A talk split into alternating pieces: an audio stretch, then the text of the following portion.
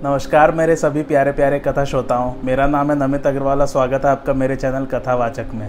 पिछली कथा में हमने पढ़ा था कि हनुमान जी ने जो है अपनी छाती विदीड़ करके दिखाया था कि राम जी और सीता जी उनके मन में बसते हैं और उसके बाद जो है, आइए अब हम आगे आज की कथा आरंभ करते हैं। और हनुमान जी ने जो है सुग्रीव जी से आज्ञा मांगी थी कि मैं दस दिन के लिए जो है यहाँ पर बिताऊँगा राम जी के साथ और उसके बाद फिर आपके पास वापस किशकिंदा में आ जाऊँगा।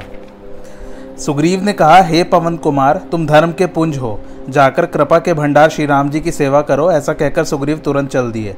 अंगद ने कहा, हे हनुमान, सुनिए। प्रभु से मेरा दंडवत कहना और मैं आपसे हाथ जोड़कर कहता हूँ कि मेरी याद श्री रामचंद्र जी को बार बार कराते रहना। इस तरह कहकर बालीपुत्र अंगद चल दिए और हनुमान जी लौट आए। हनुमान जी ने उनकी प्रीति प्रभु श्री रामचंद्र जी से कहा, जिसे सुनकर भगवान अत्यंत प्रसन्न हुए। फिर प्रभु श्री रामचंद्र जी ने निषाद को बुलाया, उसे वस्त्राभूषण प्रसाद स्वरूप में दिया। फिर कहा, घर जाओ, मेरा स्मरण करो तथा मन कर्म वचन से धर्म के अनुसार चलो। तुम हमारे मित्र और भरत के समान भाई हो, अयोध्या में सदा आते जाते रहना। प्रभु के वचन सुनकर निषाद को बड़ा सुख मिला, वह नेत्रों में जल भरकर चरणों में गिर पड़ा। वह भगवान के चरण कमलों को हृदय में रख कर घर गया और प्रभु का प्रभाव कुटुंबियों को सुनाया। श्री रामचंद्र जी के सिंहासना रूढ़ होने से त्रिलोक के लोग प्रसन्न हो गए और सब शोक जाता रहा। कोई किसी से बैर नहीं करता, श्री रामचंद्र जी के प्रताप से विषमता नष्ट हो गई। वर्णाश्रमों के लोग अपने अपने धर्म में तत्पर वेद मार्ग से चलते और सुख पाते हैं। उनको न किसी का भय था, न रोग और शोक। श्री रामचंद्र जी के राज्य में किसी को दैहिक, दैविक और भौतिक ताप नहीं लगे। लोग परस्पर प्रेम करते हुए अपने वेद मार्ग की नीति में रत रहते थे। संसार में धर्म के चारों चरण भरपूर विद्यमान थे और स्वप्न में भी पाप नहीं था। सब स्त्री पुरुष श्री रामचंद्र जी की भक्ति में तत्पर थे, इसलिए सभी परम गति अर्थात मोक्ष के अधिकारी थे। न किसी की अल्प मृत्यु होती, न किसी को कुछ दुख दर्द होता। सभी सुंदर और निरोग रहते थे। न कोई दरिद्री था, न दुखी, न कोई गरीब था, न मूर्ख, न लक्षणहीन। सब पाखंड रहे, धर्मिष्ठ एवं पुण्यवान थे। सभी स्त्री पुरुष चतुर एवं गुणवान थे। सब गुणज्ञ, पंडित, सब ज्ञानी और सब कृतज्ञ थे। किसी में कपट चातुर्य नहीं था। सब स्त्री और पुरुष उदार परोपकारी ब्राह्मणों के सेवक थे। सब पुरुष एक स्त्री व्रती थे। स्त्रियाँ मन, वचन और कर्म से पतिव्रता की हितकारिणी थी। पक्षी सुंदर शब्द करते और मृग झुंड के झुंड निर्भय फिरते तथा आनंद करते थे। शीतलता युक्त वायु मंद सुगंध के साथ चलता था और भौरे गूंजते हुए फूलों के रस लेकर चले जाते थे। बेलों और वृक्ष मांगने पर फल देते थे, गाय मनचाहा दूध देती थी। पृथ्वी सर्वदा अन्न से भरी रहती थी। इस प्रकार त्रेता युग में सतयुग का व्यवहार था। प्रभु श्री रामचंद्र जी ने करोड़ों अश्वमेध यज्ञ की और अनगिनत दान ब्राह्मणों को दिए। वे वेद मार्ग के पालक धर्म धुरंधर गुणाती श्री राम जी ऐश्वर्य में इंद्र के समान थे। सीता जी सदा पति के अनुकूल रहती थी। वे शोभा की खान, सुशील, विनीत और दयासागर श्री रामचंद्र जी की महिमा को जानती थी तथा मन लगाकर उनके चरण कमलों की सेवा करती थी। यद्यपि घर में दास दासियाँ बहुत थी और सब सेवा विधि को जानने वाली थी तो भी सीता जी अपने हाथों घर के सब सेवा कार्य करती और श्री रामचंद्र जी के आगे अनुसार चलती थी। वे घर में कौशल्या आदि सासुओं की सेवा, मान, अभिमान त्याग कर करती हैं। सब भाई अनुकूल रहकर सेवा करते हैं। उनकी श्री रामचंद्र जी के चरणों में अत्यंत प्रीति है। वे प्रभु के मुख कमल को देखते रहते हैं कि कभी तो कृपालु हमें कुछ कहेंगे। श्री रामचंद्र जी भाइयों पर प्रीति रखते और उनको नाना प्रकार की नीति सिखाते हैं। जानकी जी ने लव कुश नाम के दो पुत्रों को जन्म दिया, जिनकी कीर्ति को वेद और पुराणों ने गाया है। दोनों पुत्र विजयी, विनयशील और गुड़ों के घर हुए। वे ऐसे मालूम होते थे, मानो भगवान श्री राम जी के ही बड़े सुंदर प्रतिबिंब है। शोभा और गुड़शील की राशि दो दो पुत्र सब भाइयों को हुए। प्रातःकाल सरयू में स्नान कर श्री राम जी ब्राह्मणों के साथ सभा में बैठते हैं। वशिष्ठ जी वेद और पुराणों की कथा का वर्णन करते हैं। श्री रामचंद्र जी यद्यपि सब जानते हैं, तथापि सुनते हैं। वे छोटे भाइयों के साथ भोजन करते हैं, जिसे देखकर सब माताएँ अत्यंत सुखी होती हैं। भरत और शत्रुघ्न दोनों भाई पवन कुमार हनुमान जी के साथ बगीचे में जाते हैं। वहाँ बैठकर श्री रामचंद्र जी की गुड़ गाथा पूछते हैं। तब परम बुद्धिमान हनुमान जी कहते हैं, वे निर्मल गुड़ों को सुनकर अत्यंत सुख पाते और विनती कर करके बार बार कहलवाते हैं। एक बार भाइयों से श्री राम जी परम प्रिय हनुमान जी को साथ लेकर सुंदर उपवन को देखने गए तो सब वृक्ष फूले हुए तथा उनमें नवीन पत्ते लगे हुए थे। उपयुक्त समय जानकर तेज पुंज और गुड़शील युक्त संकादी ऋषि आए, जो सदा ब्रह्मानंद में लीन रहते थे। वे देखने में तो बालक थे, पर वास्तव में बहुत प्राचीन काल के थे। वे ऐसे मालूम होते मानो चारों वे शरीर धारण किए हो। वे समदर्शी भेदभाव रहित, उनके दिशाएँ ही वस्त्र और व्यसन यह कि जहाँ श्री राम जी का चरित्र होता है, वहाँ जाकर सुनते हैं। संकादी ऋषि वहाँ थे जहाँ ज्ञानी मुनिशेष अगस्त जी रहते थे। उन्होंने बहुत सी श्री राम जी की कथा वर्णन की जो ज्ञान रूपी अग्नि उत्पन्न करने के लिए अरणी के समान थी। मुनि को आते देख प्रसन्न होकर श्री रामचंद्र जी ने दंडवत किया और स्वागत में कुशल पूछकर प्रभु श्री राम जी ने उन्हें बैठने के लिए पीताम्बर दिया। पवन कुमार सहित तीनों भाइयों ने बड़े आनंद के साथ मुनि को दंडवत किया। मुनि श्री रामचंद्र जी की अतुल शोभा को देखकर मन को न रोक सके और उनके दर्शन में ही मग्न हो गए। श्यामल शरीर, कमल से नेत्र, सुंदरता के धाम और भव बंधन से छुड़ाने वाले श्री रामचंद्र जी को वे एकटक निहारते हैं और प्रभु को हाथ जोड़ मस्तक नवा रहे हैं। श्री रामचंद्र जी उनकी दशा देखकर नेत्रों से जल बहाने लगे और शरीर पुलकित हो गया। प्रभु श्री रामचंद्र जी ने मुनीश्वर को हाथ पकड़कर बैठाया और अत्यंत मनोहर वचन बोले, हे मुनीश्वर, सुनिए, आज मैं धन्य हूँ, आपके दर्शन से पाप नष्ट हो जाते हैं। सत्संग बड़े भाग्य से मिलता है, जिससे बिना प्रयासी भव बंधन छूट जाता है। हे मुनियो, संत, कवि, पंडित वेद पुराण और सदग्रंथ कहते हैं कि संतों का संग तो स्वर्ग का मार्ग है और कामी पुरुष का संग संसार के मार्ग है। प्रभु श्री रामचंद्र जी के वचन सुनकर चारों मुनीश्वर प्रसन्न होकर पुल के शरीर से स्तुति करने लगे। हे भगवान, आपकी जय हो। आप अनंत, अनामय, निष्पाप, अनेक, अद्वितीय और दया के रूप है। हे निर्गुण रूप, आपकी जय हो। हे गुण सागर, आपकी जय हो जय हो। आप सुखदाम, सुंदर और चतुर हैं।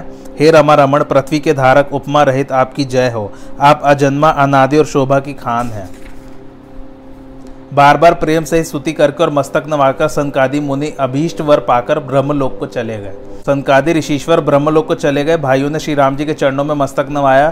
प्रभु से पूछते हुए सभी बंधु सकुचाते हैं। सब पवन कुमार हनुमान की ओर देखते हैं। वे सब प्रभु के मुख की वाणी सुनना चाहते हैं, जिसे सुनकर भ्रमों का नाश हो जाए। अंतर्यामी स्वामी श्री रामचंद्र जी सब जानकर उन्होंने कहा, हे हनुमान, कहो, क्या पूछना चाहते हो? तब हाथ जोड़कर हनुमान जी ने कहा, हे दीनदयाल भगवान हे नाथ, भरत जी कुछ पूछना चाहते हैं, परंतु प्रश्न करते हुए मन में सकुचाते हैं। श्री राम जी ने कहा, हे हनुमान तुम मेरे स्वभाव को जानते ही हो। भरत से मुझे कुछ छिपा नहीं है। प्रभु के वचन सुनकर भरत जी उनके चरण पकड़कर बोले, हे दीनों के दुख हरने वाले, सुनिए। हे नाथ, मुझे स्वप्न में भी कुछ संदेह शोक और मोह नहीं है। हे सच्चिदानंद, यह केवल आपकी ही कृपा है। हे नाथ, एक डिटाई करता हूँ, मैं सेवक हूँ और आप अपने भक्तों को सुख देने वाले स्वामी हैं।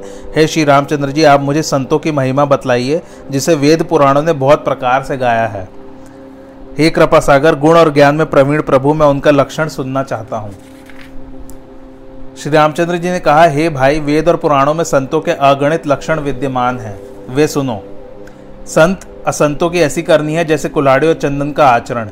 हे भाई, सुनो, कुल्हाड़ी चंदन को काटती है और चंदन अपने सुगंध गुड़ से उसे सुगंधित कर देता है। इसी से चंदन देवताओं के सिर पर चढ़ता है और संसार को प्रिय लगता है और कुल्हाड़ी के मुख को अग्नि में तपाकर घन से पीटते हैं, उसको यह दंड मिलता है। संत जन विषयी और व्याभिचारी नहीं होते। वे शील एवं गुड़ों की खान पर दुख कातर, दूसरों के सुख को देखकर प्रसन्न होते हैं। वे समदर्शी, शत्रु रहित, अभिमान वैराग्य और लोभ भय के त्यागी होते हैं। वे कोमल चित्त, दीनों पर दया करने वाले माया रहित मन कर्म वचन से मेरे भक्त होते हैं। वे सबको सम्मान देने वाले और स्वयं मान रहित होते हैं। हे भरत, वे मुझे प्राण के समान हैं।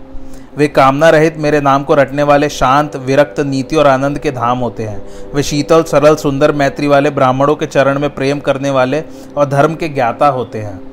हे तात, ये सब लक्षण जिनके हृदय में बसते हैं, उनको सदा सच्चा संत समझना। वे शम, इंद्रिय दमन, नियम और नीति से नहीं हटते और कभी कठोर वचन नहीं बोलते। जो निंदा स्तुति दोनों को समान मानते हैं, वे सज्जन गुणों के धाम, मुझे प्राणों से भी प्यारे हैं। अब असंतों का स्वभाव सुनो। उनकी संगत कभी भूल कर भी नहीं करनी चाहिए। दुष्टों के हृदय में भीषण ज्वाला रहती है, वे पराई संपत्ति देखकर सदा जलते हैं और जहाँ कहीं पर निंदा सुनते हैं वे ऐसे प्रसन्न होते हैं, मानो पड़ा हुआ खजाना मिल गया। वे काम, क्रोध, मद और लोभ में परायण, निर्दयी, कपटी, कुटिल और पाप के घर होते हैं। वे सबसे अकारण बैर करते हैं, जो उनका हित करते हैं, वे उन्हीं का अहित करते हैं।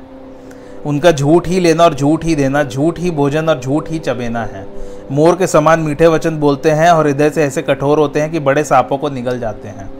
वे परद्रोही, पराई स्त्री में अनुरक्त पर धनहारी और पर निंदक होते हैं।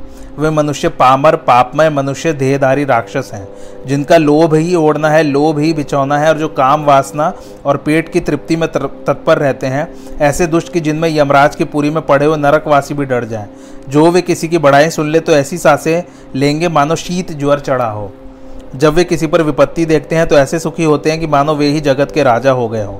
स्वार्थ में तत्पर, कुटुंब के विरोधी, ऐसे लंपटों में काम, लोभ तथा क्रोध अत्यंत होता है। वे माता पिता गुरु और ब्राह्मणों को नहीं मानते, आप तो गए हैं ही, पर औरों को नष्ट कर देते हैं। वे मोह के वश होकर दूसरों से द्वेष करते हैं और उन्हें राम कथा प्रिय नहीं लगती। वे अवगुणों के समुद्र, मन, बुद्धि से कामी, वेदों के द्वेषी और पराय धन के मालिक होते हैं, विशेषकर ब्राह्मणों से और देवताओं से द्वेष करते हैं। हृदय में दम्भ और कपट भरे, ऊपर से अच्छा वेश धारण किए रहते हैं। ऐसे अधम खल मनुष्य सत्ययुग और त्रेता युग में नहीं होते। द्वापर में कुछ समूहों में थोड़े होते हैं, परंतु कलयुग में बहुत अधिक होंगे। मनुष्य शरीर धारण करके जो दूसरों को दुख देते हैं, वे बहुत बड़ा सांसारिक भय सहते हैं। अज्ञानवश मनुष्य अनेकों पाप करते तथा स्वार्थ से परलोक नशाते हैं। हे भाई, मैं उनके लिए काल रूप होकर शुभाशुभ कर्मों का फल देता हूँ। ऐसा विचार कर जो चतुर है, वे संसार के कष्टों को समझकर मुझे ही बचते हैं। इससे शुभाशुभ फल देने वाले कर्मों को त्याग कर देवता, मनुष्य, श्रेष्ठ मुनि मुझे ही भजते हैं। मैंने संतों और असंतों के गुणों का वर्णन किया, इसे जानकर प्राणी संसार में नहीं फंसते। हे भाई, सुनिए, माया के गुण और दोष अपार हैं, गुण यह है कि इन दोनों को न देखा जाए। यदि देखा जाए तो यह अविवेक अर्थात अज्ञानता है। श्री राम जी के मुखारविंद से वचन सुनते ही सब भाई प्रसन्न हुए। उनके हृदय में प्रेम समाता नहीं, जिसे वे बारंबार विनय करते हैं। हनुमान जी के हृदय में अपार हर्ष हुआ। फिर रामचंद्र जी अपने महल में गए। इसी प्रकार से नित्य नए चरित्र करते हैं। आज की कथा यहीं समाप्त होती है। कैसे लगी आप लोगों को मेरी कथा, मुझे कमेंट करके ज़रूर बताइए। और मेरे चैनल कथावाचक को लाइक, शेयर और सब्सक्राइब ज़रूर कीजिए। थैंक्स फॉर वॉचिंग, धन्यवाद।